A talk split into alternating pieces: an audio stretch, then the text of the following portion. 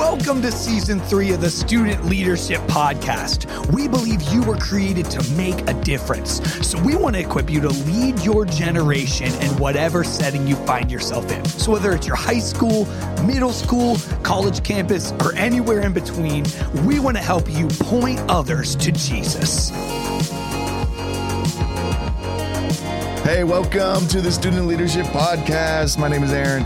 I'm here with the one and only Jor. What's up? The Jor. The Jor, we're live. the only Jor. Come on now, and we're with Josh again. And we are joined once again. Running it back. Yes, one Here more episode with the one and only Josh Wellborn, National Youth Ministries Director for the Assemblies of God. Let's go, Josh. Glad to have you back. How are you? So good to be here. Wow. Man, even better be than last here. time or about Even the better. same?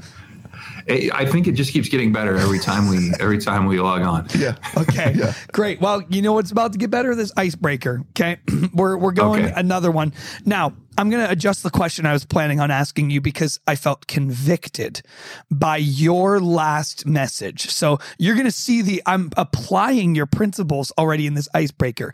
So Oh, Hang on one second. So, if you're a student listening, go Oh. make sure you go back and listen to the Well, first interview this- with Josh. It won't even make sense. Obviously, you got to listen to that you- one first. Yeah, or else this isn't going to make sense. And and check out the overtime episode with the crew. But okay, we broke, back, we, back we break it down. Okay. Yeah.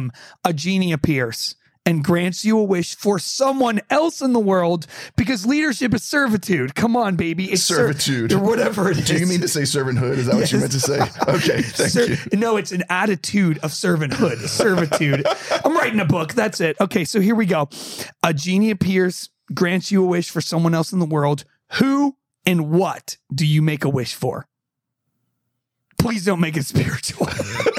don't don't don't make it. I Don't I, I think I think everybody who has a, a every, every even if they're teenagers, if you've got a boyfriend or a girlfriend, you know there's only one correct person to answer. So it has to be for my wife. oh right? shoot! Oh, that's yeah. I wasn't thinking. Yeah, that's true. Oh well, Uh, yeah. it's- no, okay, yeah. good. It's good. Yes, it's great. I think I, He's very right, wise, man. right? Very wise. He's so But see, much there's more some- there's- mature there- than me. Yeah.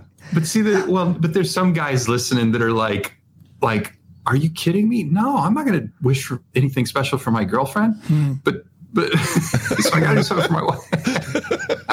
All right. Well, what is it? What are we doing? What are we doing? For I don't her? know. I don't know. What would I wish for Jennifer? Uh, Yeah, a genie, a literal genie is in front of you.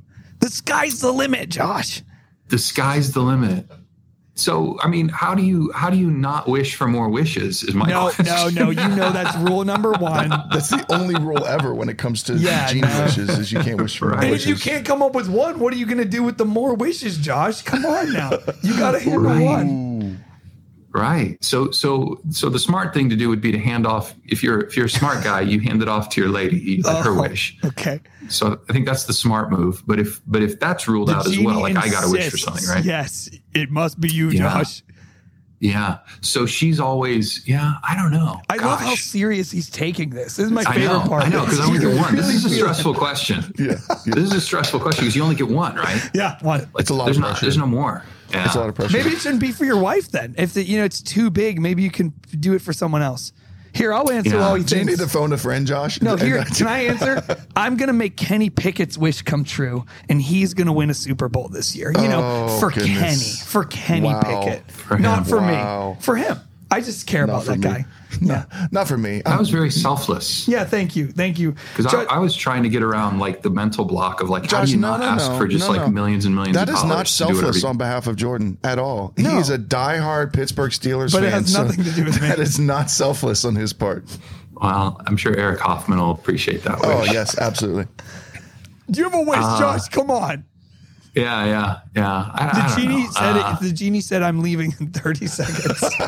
if you don't answer, Yeah, you're out of here. You're out of here. How do you how do you not how do you not just ask for millions and millions of dollars to just kind of figure it out later what you need? that's fine. I think that's going to be your answer. That's kind of how you ask for more wishes. You just ask for a lot of money because then the I money think so. actually lets you grant other wishes in other ways. I But- guess so. Yeah, but, I guess. But, then, but again, like, Can money buy if a you say money, championship? then you just sound like you're greedy, and it's like I don't, I don't know if I, I don't, know. if I care that much. If you ask for money, you fail the Solomon test. yeah. Yeah, Big yeah. L. So do you ask for wisdom then? Mm-hmm. I guess that's the only For your wife. That's biblically the only answer. Wisdom for your wife. Yeah. There you Nice, dude.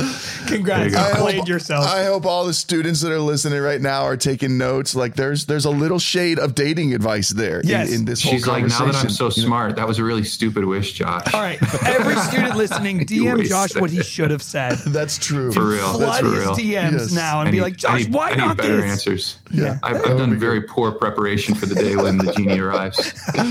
Okay, so you're you're not prepared for Jordan's icebreakers, but Sorry. you are prepared to talk leadership. Sure. Mm, that was Yeah. a good transition right there. I'm kind of proud of myself. Bing. Okay, um, let's talk leadership. We got students listening in, junior high students, high school students, college students, uh, even some youth pastors that listen in um, because there's a lot of great content uh, just to pass on to uh, students that they're developing as leaders. So give us a leadership thought, Josh. Just a leadership thought. Well, uh, 1 Corinthians 11 1, Paul says, Follow me as I follow Christ. And to me, that's kind of the ultimate um, explanation for why any of us should lead. You know, you really shouldn't be leading unless you're following Christ. And you would say, oh, well, that's true in the church. No, that's true everywhere. Otherwise, you end up with a distorted form of leadership. Uh, all all leadership is servant leadership. Uh, otherwise, it's self-serving leadership, and we have a ton of that in society today. And on the other episode, we talked about how if you infuse just a little bit of altruism, there, you know, our culture demands just a little bit of altruism, and then that explains away a mountain of greed. And I love Andy Stanley's uh, definition of what greed is. It's greed is the assumption that it's all for me. But even that definition, it's like if we demonstrate just a little bit of altruism uh, or, or or generosity, that that gets us off the hook for being extremely greedy with everything else. But I think ultimately, if you follow me as I follow Christ, you're able to say to those that you're trying to influence that you know this isn't about me, and it puts it makes you accountable. You know, I think leaders have to be accountable. You know, where where, where are you leading us? Why why are you leading? I heard the quote once: "If nobody, if if you're in a room and nobody's leading, you should lead." And then the follow up was, "If somebody else is leading, you should lead." And that that came from somebody who's a, a pretty aggressive leader, and and uh, and I think I think that's that's the way the world sees it. Sometimes it's just like the the there's a pecking order to leadership, and that that couldn't be more unbiblical. Uh, certainly, there are those who have some kind of leadership gift, leadership influence. They have different traits that make people want to follow them. Um, and uh, I, I, I don't buy any of it. I think it's all follow me as I follow Christ. Uh, I don't think anybody would argue that you know Mother Teresa is one of the most influential spiritual leaders of the modern era. Well, there's nothing particularly aggressive about her leadership style right? There's no, she doesn't she doesn't have any physical attributes that would make her a leader. What is she doing? She's serving, and she's well, she's, she's gone. Is, is she still living? I don't. Haven't- No, she she passed, but I, I mean, but serving is what so- she's known for. Yeah. Okay. Yeah, absolutely. exactly. Wait, can I ask a question, Josh? I'm a little all means. confused. I'm I'm that guy. Now hold on. I hear what you're saying, and it definitely makes sense in in church. I'm like, yeah, follow me as I follow Christ. But there's two scenarios that came to my head that I'm like, hmm, I wonder, I wonder what Josh thinks about this. So what about in places that there really does seem to be a pecking order, like my football team. I'm literally not a captain, or or a group that I'm in, and I'm not the president or vice president. There's that. And then secondly, for some students that aren't involved in any of those extracurriculars, they literally don't have a title. They're just themselves showing up to class, showing up to activities or their friend's house. So so how how does your statement still ring true when sometimes there is a pecking order or sometimes like I don't have any title? Where does that follow me as I follow Christ thing play in those scenarios? Does that make sense? Yeah. Yep. And it's a great question because I think most teenagers fall into that category where they are not the positional leader. And, and what you just described is positional leadership. In other words, someone gave you a title, someone, or you earned a title, or you were elected to a position or, or appointed or something like that. And, and certainly uh, those are positions of influence that can be used. But you and I both know that the most influential person in the room isn't necessarily the person with the title. That's good. And I would submit that wherever your leadership talents fall, it needs to start with serving. Uh, and I think, you know, if you go on in First Corinthians 12, it says, just as there is one body, though, though one body has many members, all of its parts form one body, so it is with Christ. So we each have a part to play in the body of Christ. And, and if we unpack that theology more in the New Testament, we see that, you know, Paul gives examples of, you know, one part of the body can't say to the other party, I don't need you. And so sometimes as a teenager, you just have to have the confidence to understand that even, even though you don't see often because a lot of young people don't know what their talents are. Personally, I'm of the opinion that everybody's a genius. You're like, well, that's you're just really positive. No, no. I think God has given everybody a unique talent. It takes a some of us takes a long time to kind of see what it is, but rest assured that you've got something to offer. And if you will just look for ways to serve and give that away freely, the Lord will elevate you in that and give you more opportunities to that. And you will find yourself emerging as a leader. But just to be the one in charge, being the one in charge doesn't mean you're the leader. Like it doesn't mean you're the influencer. I mean, anybody who's seen an episode of The Office knows that's true. So explain that. What, oh, well, oh, just, oh, poor Michael Scott. Yeah, exactly. I mean, he's kind of the yeah. Well, and he's you know we all love him and he's great. He has moments when he shines, but but but we all know that we all know that Jim's the influencer in the office, right? Uh, he doesn't, you know, and we all know that that you know Dwight, though he desperately wants to lead, you know, we we know that he doesn't have much influence outside of just enforcing the rules. Mm. So anyway, Jordan, I'm going to start introducing you as the the gospel according to, to the office the podcast host. Oh yes, assistant to the podcast host is an incredible title for me. I love that. That's great. Hey, Josh, um, I, I want to ask you to scroll back for a second because uh, you said you kind of just mentioned something real briefly, and but we didn't unpack it. But it just kind of struck me when you mentioned First Corinthians 11, where Paul says, "Follow me as I follow Christ," um, and you mentioned um, just the accountability that comes with that, right? To be able to live that way. Um, and to live with that kind of boldness in your influence as a Christ follower, um, even the boldness that Paul had to say that, you know, of course, he's saying it in the form of a letter, but, you know, ultimately now in the Bible, in the New Testament, the level of accountability that takes. What, why do you think most of us as leaders um, might struggle with actually saying the exact same thing that Paul said? Is it is it because of our fear of accountability? Um, and and if so, how do we how do we grow in that area? How do we develop in that area, especially as younger leaders that are listening? You know, how do we help younger leaders grow? in their confidence and their boldness in their own personal walk with Christ that they're willing to say to their their peers and their friends follow me as I follow Christ. And I'm willing to be accountable in that process because I'm not saying that because I'm perfect. I'm saying that because I want to, yeah. I want to lead by example. Yeah. Well, there's, it's a great question. And there's a lot, there's a lot that comes to mind when I, when I reflect on that, but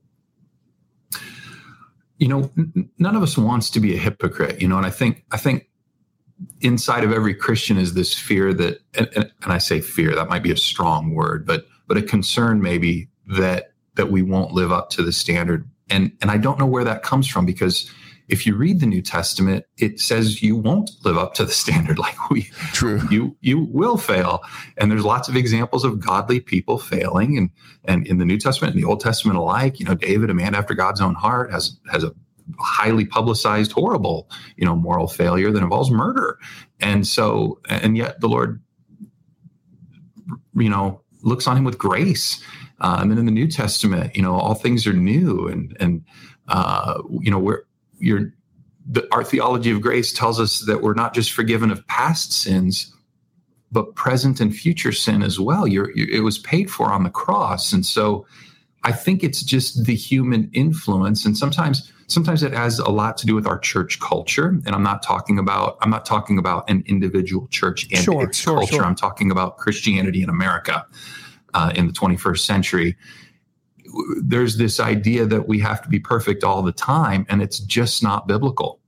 So back to your question why do we have a hard time with that? I think it's because it's the reality that we know we're not going to be perfect and i think that's why paul says follow me as i follow christ you know it's not it's like like that's all i'm doing is just trying to follow christ and every example of every Christ follower in scripture involves them falling short at some point. So I am going to fall short. And and and then back to our church culture for a minute. We're not always kind to leaders who don't perform well. And and in institutional Christianity, it's connected to like our jobs and our livelihood. Um, society loves to kick religious leaders when they're down. Um, you know, I came of age during the time of the falling of the televangelists. These were these were evangelists that were on television, and some of them were really, really good men that had highly visible moral failures. And even even in their confession, I think of like some will know that remember the name Jim Bakker. You know, he wrote a book literally saying I was wrong. like, but he never, you know, TV media, they were all brutal with that guy. And it sent a message to every young leader like, don't mess up, don't mess up. And, and actually, could, the message could be interpreted a lot of different ways. One of the messages was, don't get too big, don't get too big for your, your own calling. And, um, and now we're back at a time in culture where there's no such thing as too big. You know, there's, there's, there's no such thing as flexing too much. Um, so saying "Follow me as I follow Christ" is a it's a big one. And if you're going to say it, if you're going to be a Christian, you, you kind of have to say it. And uh, if you're going to if you're going to do it the right way, anyway. Good. Okay, I have a question. What if I'm leading, or let me ask: Should I lead if someone else is currently leading and they're better than me?